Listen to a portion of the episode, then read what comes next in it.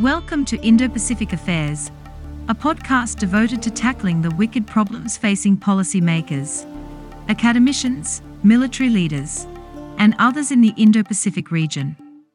Affiliated with Air University's Journal of Indo Pacific Affairs and the Air Command and Staff College's E School, the podcast features interviews with the top names in academia, government, and think tanks from around the region. Disclaimer The views and opinions expressed or implied in this podcast are those of the participants and should not be construed as carrying the official sanction of the Department of Defense, Department of the Air Force, Air Education and Training Command, a university, or other agencies or departments of the U.S. government or their international equivalents. This is the Indo Pacific Affairs Podcast. This is Lieutenant Colonel Z. Miller and Lieutenant Shaquille James. We are delighted to have Dr. Bruce Elleman with us today. He is the William V. Pratt Professor of International History at the U.S. Naval War College. He has a bachelor's degree from UC Berkeley, master's degrees from the London School of Economics and Columbia, as well as a PhD from Columbia University. He has written over 31 books on maritime history with a regional focus on East Asia.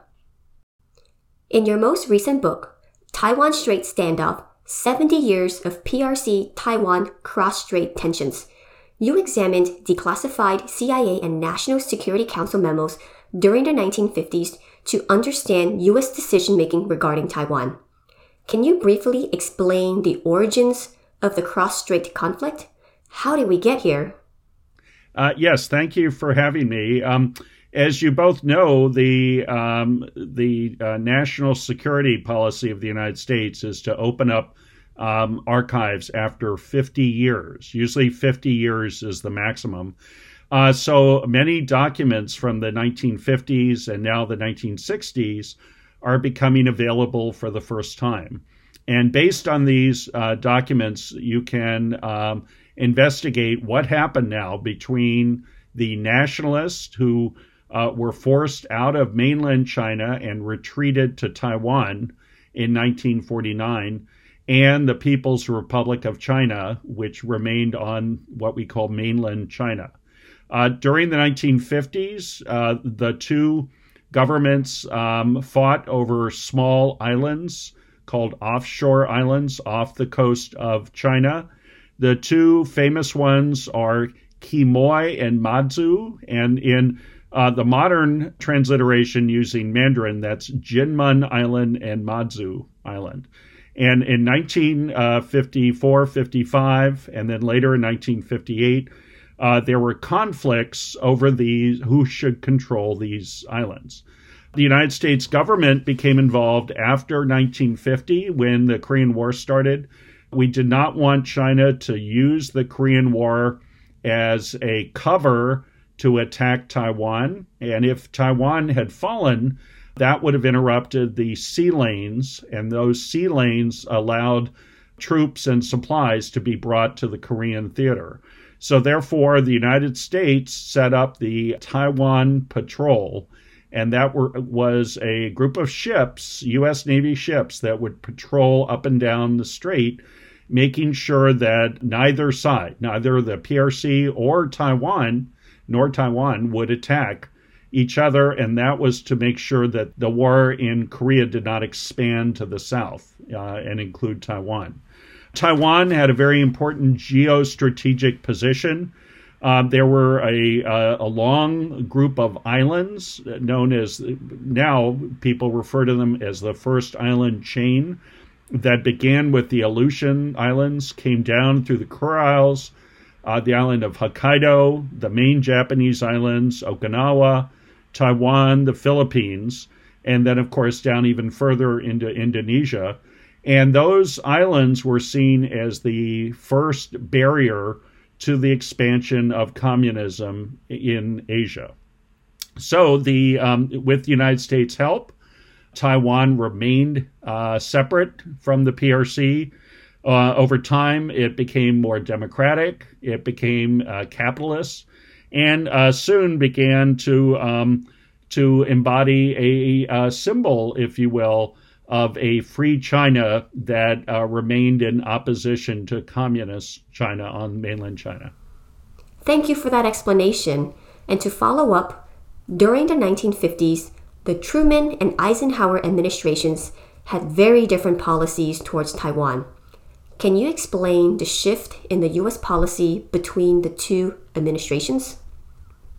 Yes, um, one of the most important differences is under Truman, this uh, Taiwan uh, patrol force stopped aggression from both directions, meaning if the PRC had wanted to attack Taiwan, uh, we would have intervened. But also, if Taiwan wanted to attack the PRC, we would have intervened, stopping any chance of the war in Korea spreading southward.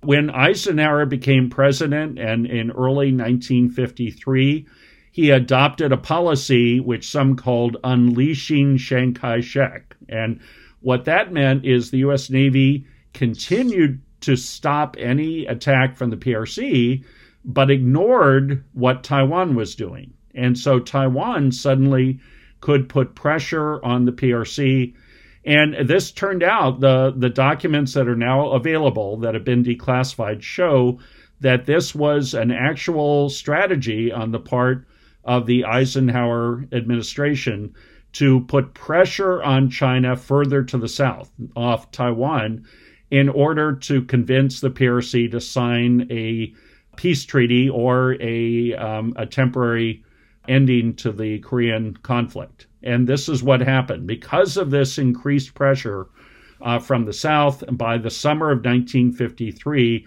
an armistice had been signed, uh, essentially ending the Korean conflict. Now, of course, it continues to this day with the North Korea and the South Korea, but the active fighting ended during the summer of 1953. So the documents show this was all part of a policy uh, instituted by the Eisenhower administration as a way to force the PRC to come to terms in Korea. Right, Dr. Elleman. So you touched on it a little bit uh, in talking about the role of Taiwan in the Korean War. Can you talk about what other significance Taiwan has in U.S. policy in the 1950s, and uh, how has the Taiwan issue evolved for the United States over the last 70 years?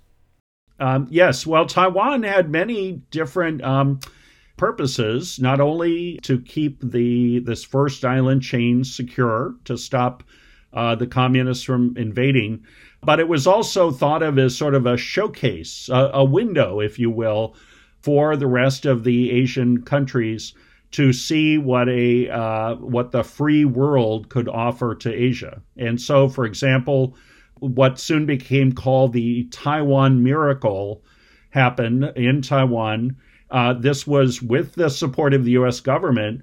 The Taiwanese people, who were a very interesting mix of Japanese, uh, who people have been colonized by Japan from 1895 to 1945, the um, Chinese who had moved to Taiwan during the 17th century, during the opposing the Ming.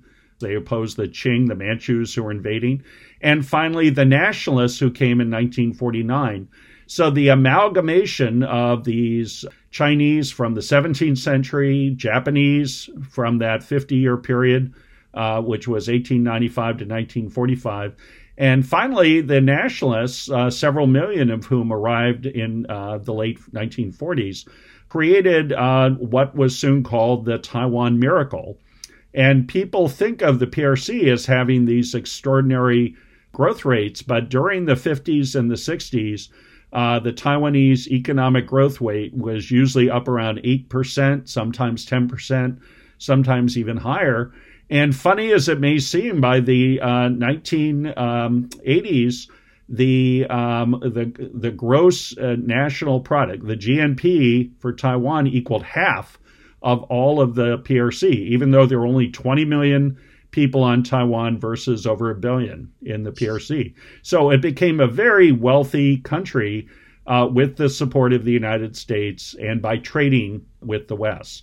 Um, so that's just uh, one example. And a um, congressman even referred to this once as the uh, reverse domino effect that by showing the world what you could do by working with the United States and other Western nations, uh, it gave other countries um, something to think about, you know, urging them to join with the West and not join with communist countries like, like China.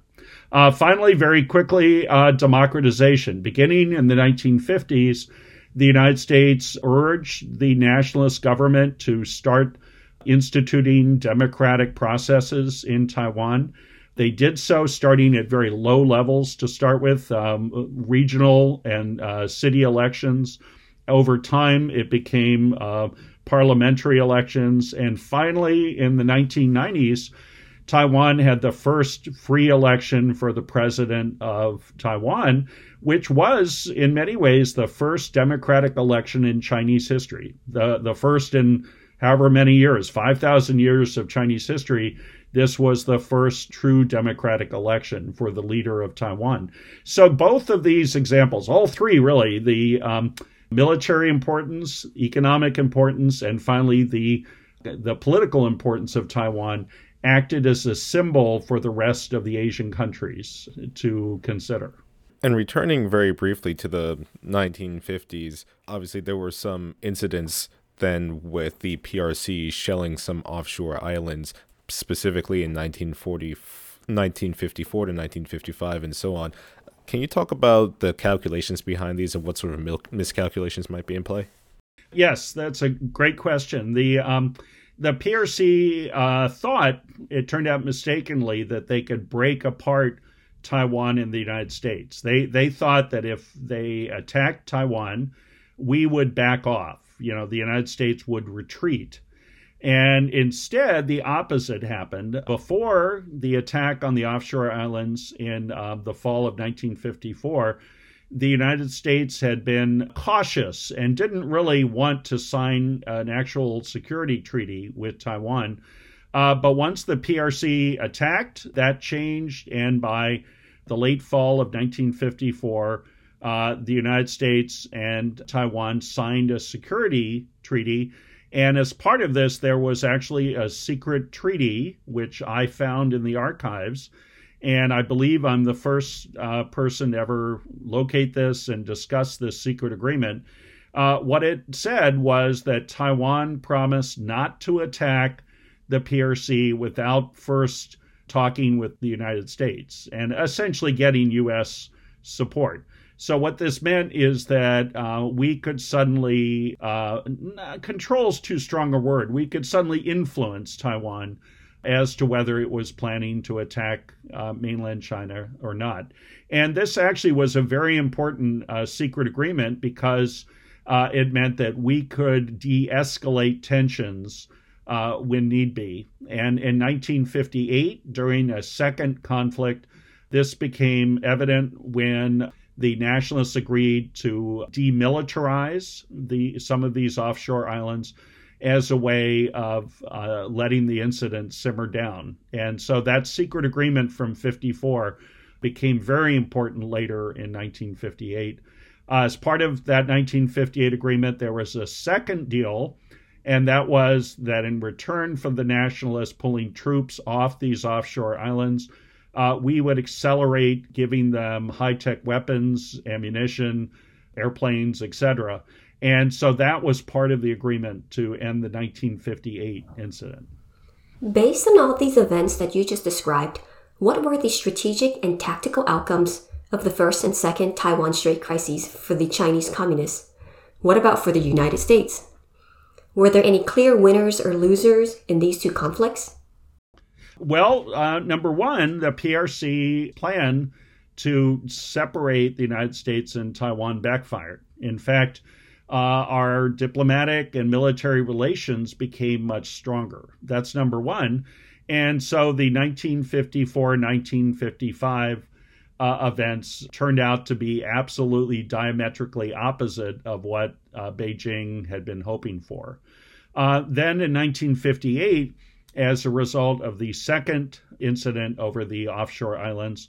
Uh, the United States agreed that if need be, they would support Taiwan up to and including the u- use of nuclear weapons. And the reason that's important is there's a term that came out in the 50s and afterwards called nuclear umbrella. And essentially, after 1958, Taiwan was tacitly under the um, nuclear umbrella of the United States, which meant its position was more secure. And if you uh, look at the history after 58, there was a, a small incident in 1962. Uh, but really, for the rest of the 60s, the 70s, all of the 80s, uh, the tensions on the Taiwan Strait were very low and, and remain very low. And you could argue that's in part because from 58 on, Taiwan was being given nuclear guarantees by the United States. Now, after 1991, the end of the Cold War, the collapse of the Soviet Union, things did begin to change uh, at that point. But for about 30 years, the tensions in the Taiwan Strait remain uh, very low as a result of the, these new policies.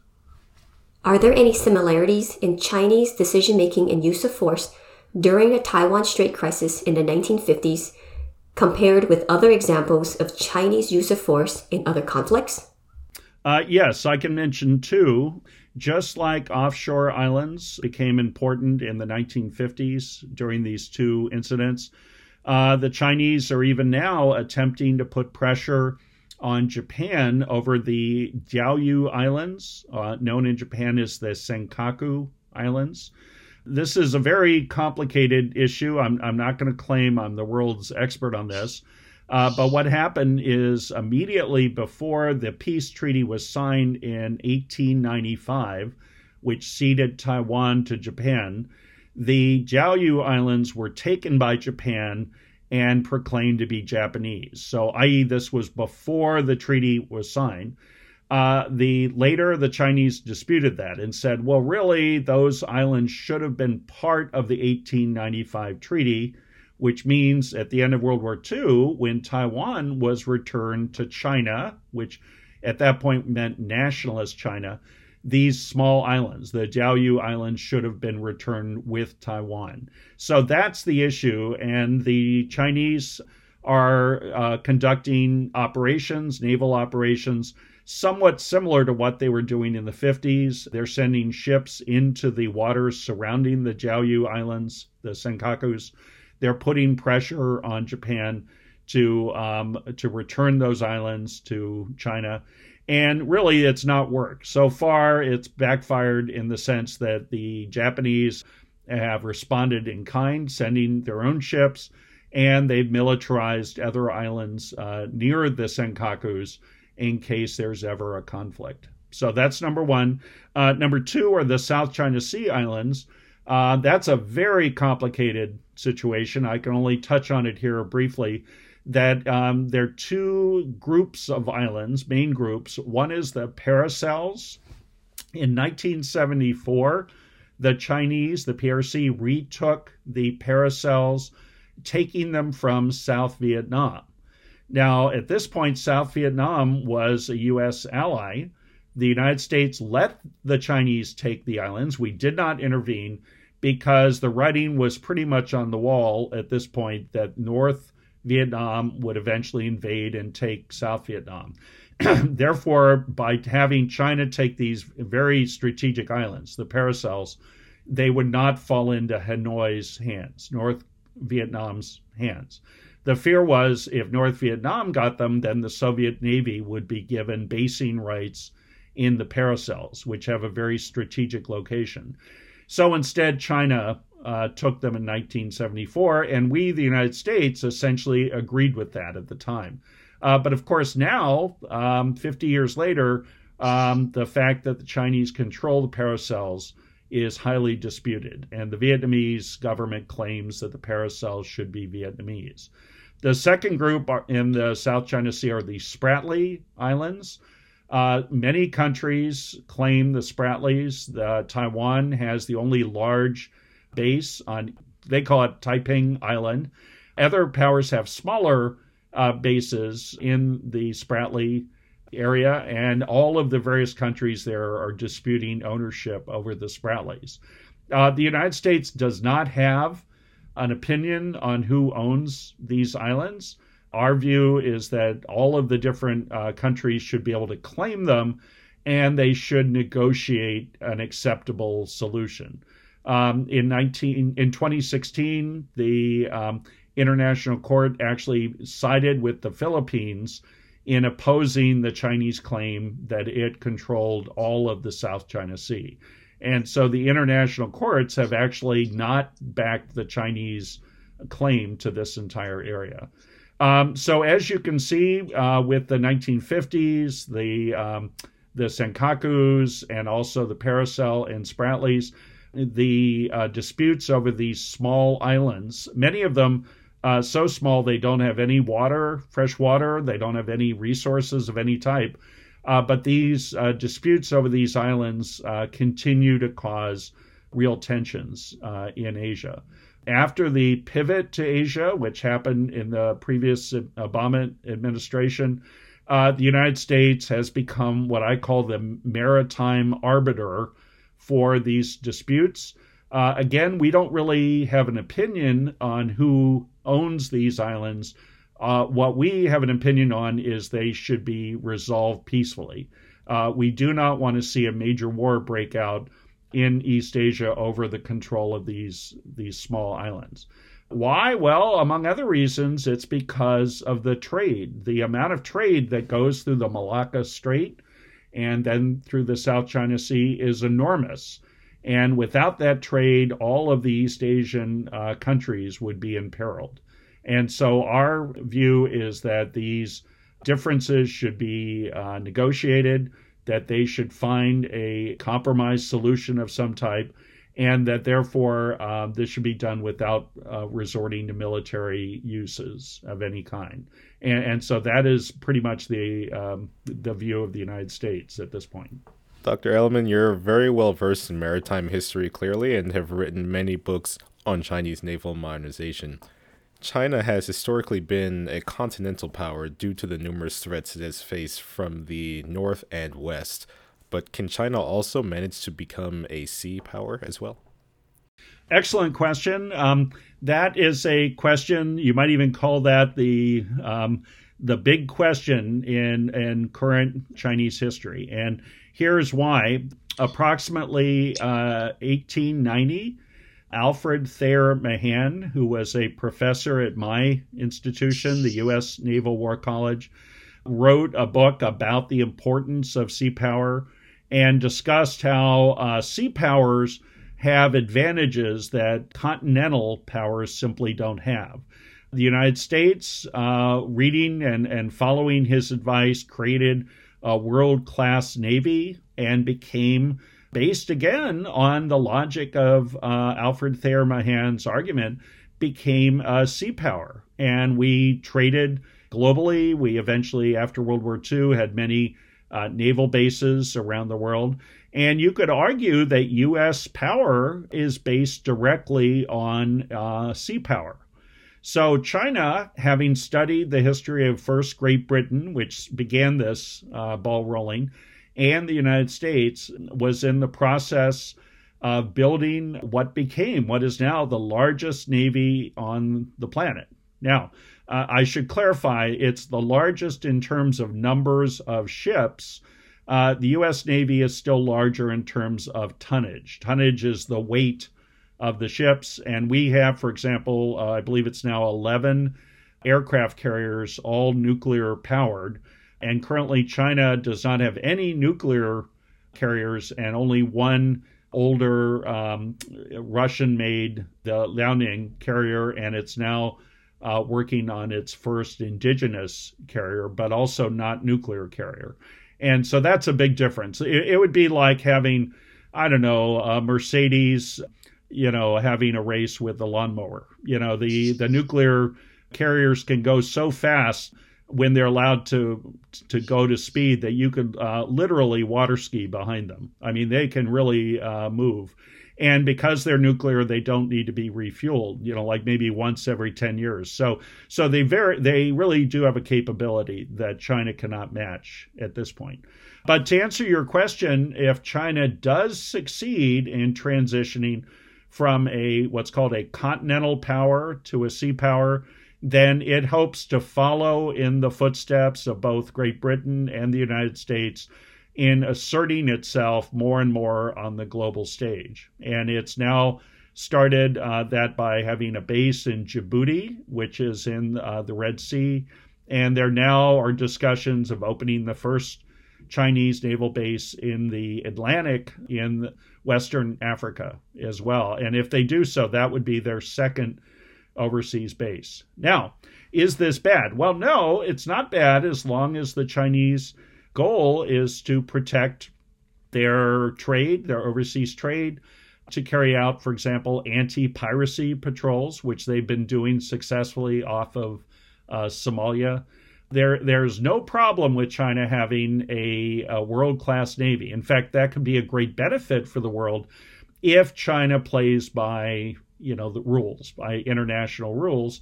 That's where the problem with the South China Sea comes up because at least so far, China, which has signed UNCLOS and ratified it, has not followed the ruling of the International Court. And so some people say that really they they are obliged to follow that decision since they have signed and ratified UNCLOS. And, and that's one of the big discussions. Um, the second part of this is China is still very much a continental power. It has borders with 14 different countries. That's more than any other country on the planet. And of course, if you've been watching the news, many of these countries are now uh, having problems. We all know about Afghanistan as one. Kazakhstan has now been having uh, domestic turmoil.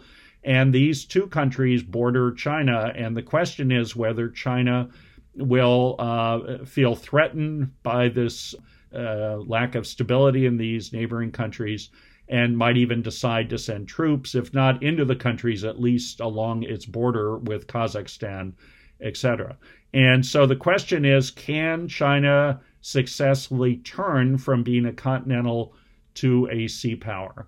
One example earlier of this was Germany. Germany tried in World War I and World War II to make this transition from essentially a land power to a sea power and it failed. Uh, both attempts were failures. And today, Germany is still a very important country, very you know wealthy country. No one could possibly say it's not an important country, but it's not really considered to be a sea power. It, it is essentially still a landlocked power. And so China's hope would be to go beyond where Germany uh, managed to achieve and, and to copy more like what Great Britain and the United States have achieved. Now, considering all of that, and based upon your study and analysis of the, of the historical tensions between China and Taiwan, what do you think a cross-strait conflict would look like today? Or how could or would the U.S. and its allies become involved? Well, that's a, a great question. Boy, if that uh, if we could answer that question, you could shut down, you know, two thirds of the government right now because that's what everybody's talking about. Well, number one, the sea lanes um, going by Taiwan are absolutely critical for Japan's economy, for South Korea's economy, and for China. China, much of China's ports are in the northern area, north of Taiwan. And if there were an active war over Taiwan, uh, you could well imagine all of that traffic, all of that commercial traffic would be disrupted. And so, in that sense, whenever uh, China threatens Taiwan, it's a little bit like that old joke of a person holding a gun to their own head and saying, Stop, I have a hostage, right? That's from Blazing Saddles, among other movies. Uh, that for China to attack Taiwan would actually be one of the worst things it could do for its own economy. And so uh, they would need to think uh, more than twice before they actually use military force against Taiwan.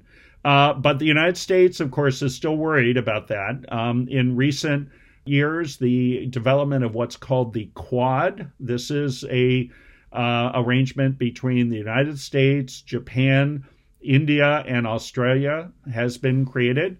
And just recently, Australia and Japan uh, signed an agreement to increase their cooperation. And those uh, four countries are now working together closely to make sure that a uh, tensions in Taiwan um, don't break out, and if they did break out, that they would cooperate in a strategy to try to um, to let's say lessen tensions uh, in the Taiwan Straits. Uh, what might that include? Well, um, as we've seen in recent years, that could, could include sanctions. Uh, that could include uh, even a blockade, a naval blockade, which would not happen probably anywhere near China, but might happen to the west of the Malacca Straits or in the Indian Ocean. It could include uh, commerce raiding. Commerce raiding is when the ships of a particular country, in this case, it would be the PRC ships, uh, were stopped at in a port and uh, told they could not continue on their journey. And since China imports the majority of its oil, much of it from the Middle East, a uh, blockade and commerce raiding operation that stopped uh, these uh, oil tankers would clearly uh, undermine uh, China's position, and therefore uh, the Quad is has been developed to um, discuss all kinds of options, not just those, to try to make sure that war in uh, Asia does not break out. That, especially now that we're in this COVID crisis, I think we'd all agree that an active war would be um, would not be uh, good for anybody, uh, in particular for China, by the way. So, so the hope is that they see reason and don't uh, try to start any kind of an active conflict. Related to this discussion on the importance of economics and trade surrounding the Taiwan Strait, what message was the PRC trying to send when it conducted short range ballistic missile tests and military exercises in the Taiwan Strait in 1995? How should we interpret Chinese decision making in what is known as a third Taiwan Strait crisis? Excellent question. Um, the first issue is the um, this was after the end of the Cold War, and the United States military left the Philippines and pulled out of uh, Southeast Asia and pulled back to Guam. And so that set the stage for a Chinese attempt to put pressure on Taiwan. And uh, some people have referred to this as a missile blockade that's shooting missiles into uh, various zones, uh, north and south of Taiwan. Uh, were intended to interfere with Taiwan's trade. It also interfered with various flights the flight paths that uh, would have normally gone through those areas had to be diverted or canceled. And so it put pressure on Taiwan for various reasons.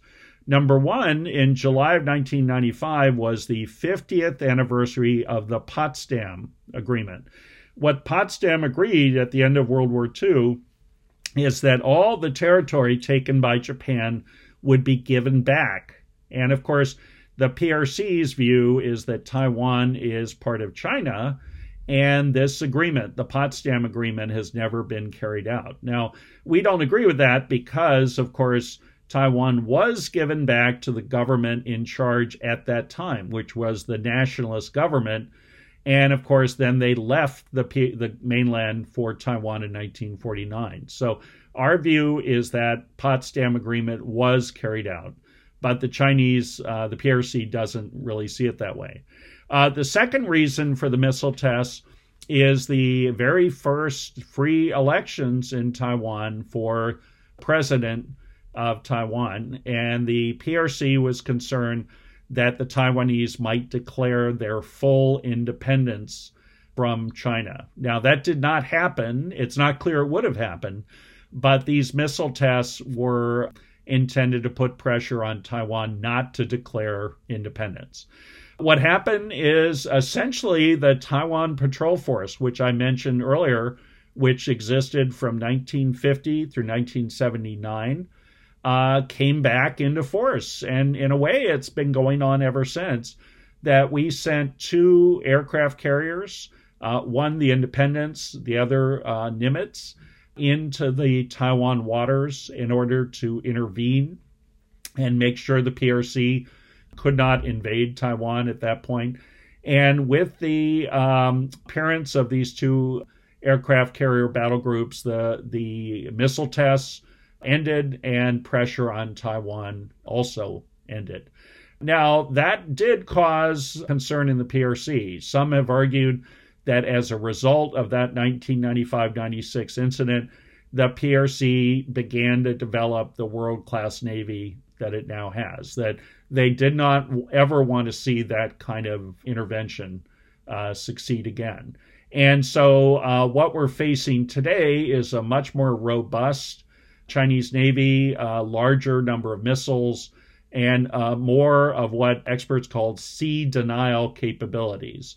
Capabilities that might allow the PRC to stop the U.S. Navy from coming in and intervening as we did in 1995 96. So that is one of the reasons why tensions uh, now in the Taiwan Strait could escalate much more quickly and to a higher level because of all of these changes that the PRC has made. Since you touched on Hong Kong earlier, I want to ask how is the Chinese government's recent crackdowns on Hong Kong, such as restricting democracy, limiting free and fair elections, as seen by the passing of the National Security Law in 2020. How does the CCP's actions in Hong Kong affect or will influence Taiwan's willingness to return to the mainland? Okay, well, let me first mention that Taiwan is a amazingly complex nation. Only 20, 22 million people, but there were uh, Aboriginal peoples, uh, what are now called the Hill uh, Hill people, who came to Taiwan several thousand years ago, and they were the first inhabitants of Taiwan, quite possibly of Polynesian background. Then, over the centuries, uh, various Chinese, Han Chinese from China, moved to Taiwan. And as I mentioned, in the 17th century, after 1644, when the Manchus invaded and created the Qing dynasty, many Ming loyalists fled to Taiwan. Hundreds of thousands of Chinese moved to Taiwan at that point. Then in 1895, after it was Taiwan was ceded to Japan, Japanese moved to Taiwan, and many of the uh, people in Taiwan learned Japanese. The schools, the public schools, taught in Japanese at that point. So the people in Taiwan in that 50 year period might speak Taiwanese dialect at home, but they would use Japanese in uh, all official business. After 1945, when Taiwan was returned to the mainland, to China, and China at this point was nationalist China, what people estimate to be about 2 million nationalists, uh, these were from the mainland China, moved to Taiwan. You know, they were fleeing the Civil War they were trying to escape you know, communism. So if you look at it as layered, you first have the original inhabitants, the what are the hill people. You then had a second group of Chinese from the 17th century on onwards. Then you had Japanese uh, from that 50 year period, 1895 to 1945. Finally, you have these nationalists who came over beginning in 1948 49, about 2 million, which at that point was a huge percentage, maybe even a third of all of the Taiwanese population. So, in that uh, 70, 80 years almost now, since the end of World War II, that group has gone through um, a melting pot kind of uh, experience where intermarriage and uh, similar, you know, public educational system has melded that group into one people. Some of them, I don't want to give any kind of statistics. I don't have any recent statistics. Some of them say that Taiwan is a completely different country and place than China. And they say that it should not even be considered part of China. It should be allowed to be a separate country. However, the uh, official policy since the end of World War II has been that there's only one China, and the PRC is part of that one China, and Taiwan is also part of that one China. And they disagree on who should be in charge, right? So the PRC says they're the boss. Taiwan says, nope, we're the boss. And so they usually disagree, but then again, on the Senkakus, they agree. On most of the islands in the South China Sea, they agree. They've had a tremendous amount of trade uh, in the past 20 years.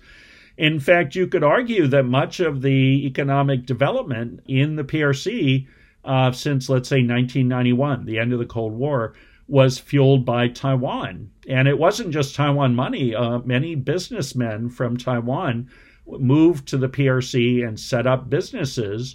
And you might argue, you know, train the PRC in how to do it, how to be capitalists, how to be uh, more like Western oriented companies. And so the growth rates in the PRC, I think, are almost directly due to the influence of Taiwan. Um, however, and this is important, if Taiwan were to declare its independence, and I'm not saying it will, but if it were to do that, the PRC has said that would be a a trigger that could start a war, and that a war could break out if the Taiwanese ever, you know, officially try to declare their independence. So that's the situation we're in now. We're in a very ambiguous situation where the Taiwanese say that they're not part of PRC, but they're part of China, and yet they have their own government, they have their own foreign policy, they have you know trade with the world. Uh, they're one of the richest countries in the world, and as you may have read recently, they dominate to some degree the the manufacturing of uh, chips of integrated circuits that we all rely on, it turns out, for almost everything that's made uh, nowadays. So the Taiwanese hold a very important position in, in the global economy. And I'm afraid that um, the only guaranteed solution to this problem is to do what I call uh, kicking the can. Uh, that's from movies, Charlie Chaplin movies, where hobo or, or the main character is just kicking a can down the road, meaning you never really face up to the problem. You don't try to solve it. You just push it further down into the future, and you hope that future generations will figure out a solution to the problem. Uh, on that note, Xi Jinping, like previous Chinese leaders, has called Taiwan's unification with the mainland inevitable. Does that statement mean that a cross strait conflict is inevitable? Well, no. Um, don't forget that Chinese worldview um, is a, a, very long term one that the Chinese will often say that their civilization uh, has been in existence for, you know, 5,000 years, what have you.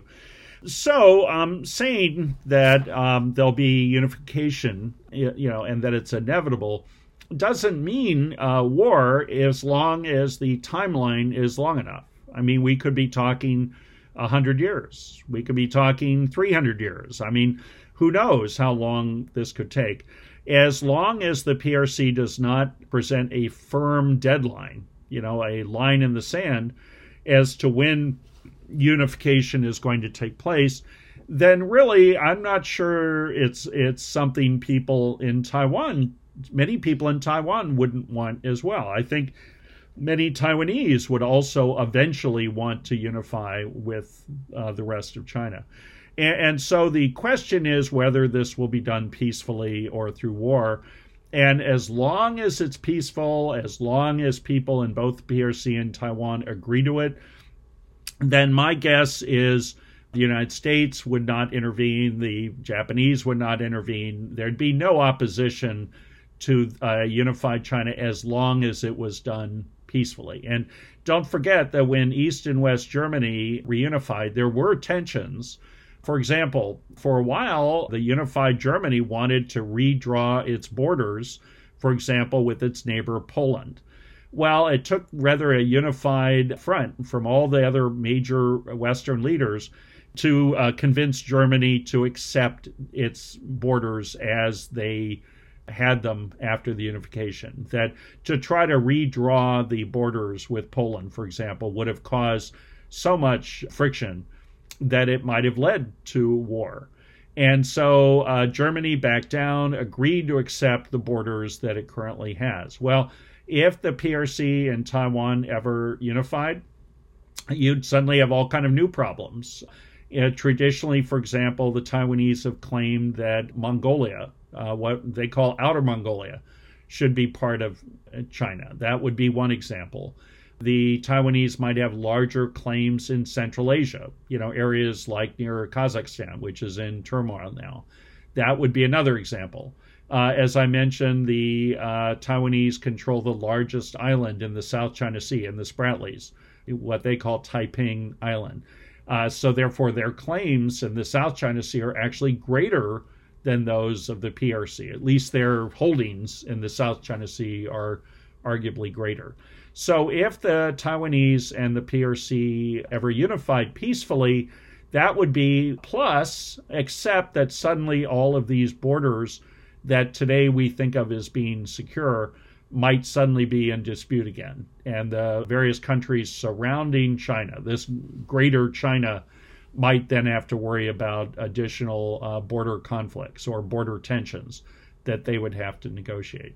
So it's very complicated. Um, we can all hope that in Korea and Taiwan, China, that all of these are handled responsibly and peacefully but the reason the U.S. military exists and the reason we have bases in Asia is in case things don't work out that way. And so we always have to be um, vigilant and make sure that there's no uh, outbreak of conflict. And I would argue that's what the United States' main role in Asia is at this point.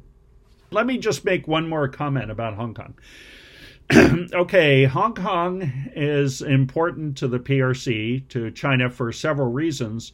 Uh, number one is it's a primary uh, gateway, a naval gateway for China if China hopes to become a major sea power. So, for that reason, the PRC wants to make sure that its control in Hong Kong is secure. Unfortunately for the Hong Kong people, that means that their their rights, their democratic rights, have been um, recently challenged by the PRC, and we've all seen that. So we have a situation where, because China has this ambition, we we think, to become a sea power, making sure Hong Kong is part of that movement, the movement towards becoming a sea power is more important for the PRC. And and so I, I don't want to uh, sensationalize this, but I think as a uh, maritime historian, you could say that it's almost obvious that Hong Kong was going to be secured by the PRC and and that its rights and its own democratic rights were going to be infringed on because the PRC needs uh, Hong Kong needs the base, you know, the port, it needs the the trade, it needs the industry of Hong Kong if it hopes to become a major sea power. And so that's part of what's going on in Hong Kong right now. Now, um, interestingly, and I think we've all watched the news recently, since August, when the United States pulled out of Afghanistan, uh, Central Asia has experienced some some problems. Not only in Afghanistan, but also nearby Pakistan, most recently in Kazakhstan. So, if the Central Asian countries fall into turmoil, if they were to have, for example, uh, internal conflicts or even civil war, China would then be pushed into responding in uh, this landward direction. And back to this idea of China being a continental power or a sea power, it might then be almost forced away from its sea power ambitions and uh, would need to look more and more for the security along its borders, its land borders. Now, we don't know that's going to happen. I would say that's uh, being decided right now. But it is true that a brand new Chinese border law was adopted in the fall and it became, it went into effect just now in January of 2022 and we'll have to look and see what that law includes. For example, would it include uh, more border stations, tighter rules as to border crossings, uh, more troops uh, along the lengthy borders with uh, Central Asian neighbors, for example? So we're all watching and going to have to figure out what this new law will actually do in the PRC. And, and so, in a nutshell, I would argue that China right now is facing this conundrum. And here it is you can be a sea power, you could be a land power, but can you be both? Can you afford literally to have a big army and a big navy. And don't forget, when the British did it, their navy was huge, but their army was very tiny. Uh, when the United States did it, yeah, we have a large army, but up through World War II, we really didn't. It was very tiny, and yet we already had built a large navy. It really has only been in since World War II that the United States has had both a large army and a large navy, and of course, a large air force as well. Uh, can China follow that model? Can it afford to have both a large army, a large navy, a large air force? We're going to find that out. That's going to be the um, the issue that's coming to the fore. Uh, but don't forget, the United States really only has two neighbors, Canada and Mexico. And sure, we have little tiffs, you know, disagreements, but really they're very good neighbors. We we've not had a war with Canada and certainly um, with Mexico for quite a while. Can China say the same? Well, not really. They're currently engaged in various um, almost near conflict with India. They've in the past had a, a, war with Vietnam, and that border can get very tense. They a conflict in Korea, of course, is still uh, possible to this day. They've had tensions with Russia, including the 1969 conflict. So the question is um, Does China have the kind of security that the United States has? And I would argue no, that its 14 neighbors are nowhere near as friendly as what the United States has. So that's a very big difference. And we're going to find out whether China can overcome that and still carry out its sea power ambitions. You know, that's a very, very interesting point because if you look at the trends of the Chinese military, especially uh, according to the DoD report that was just released, I believe in November, it says that the Chinese military right now, the Air Force and the Navy increasing in size while the Army is downsizing. So if what you mentioned comes to fruition, where China has to repivot to focus on being its land power, then that that that really corrupts the current trend of the Chinese military. So find it very interesting. Like you said, it'll be very interesting to see where that goes. Well, that's what we teach. You know, I teach this at the Naval War College, and there's never any one right answer, right? People always can say, well, I think it's going to be this, or I think it's going to be that. but these trends, you know, historical trends are fairly constant.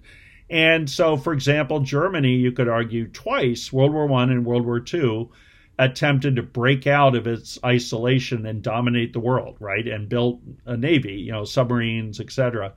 And it failed twice. Well, so can China succeed where a country like Germany, you know, clearly failed?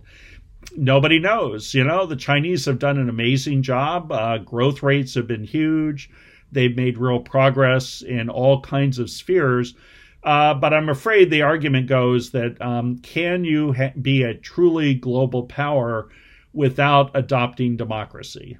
And that's the big issue. That can China really um, go out and dominate the world, both economically and possibly military, and still retain its one party, uh, you know, communist system?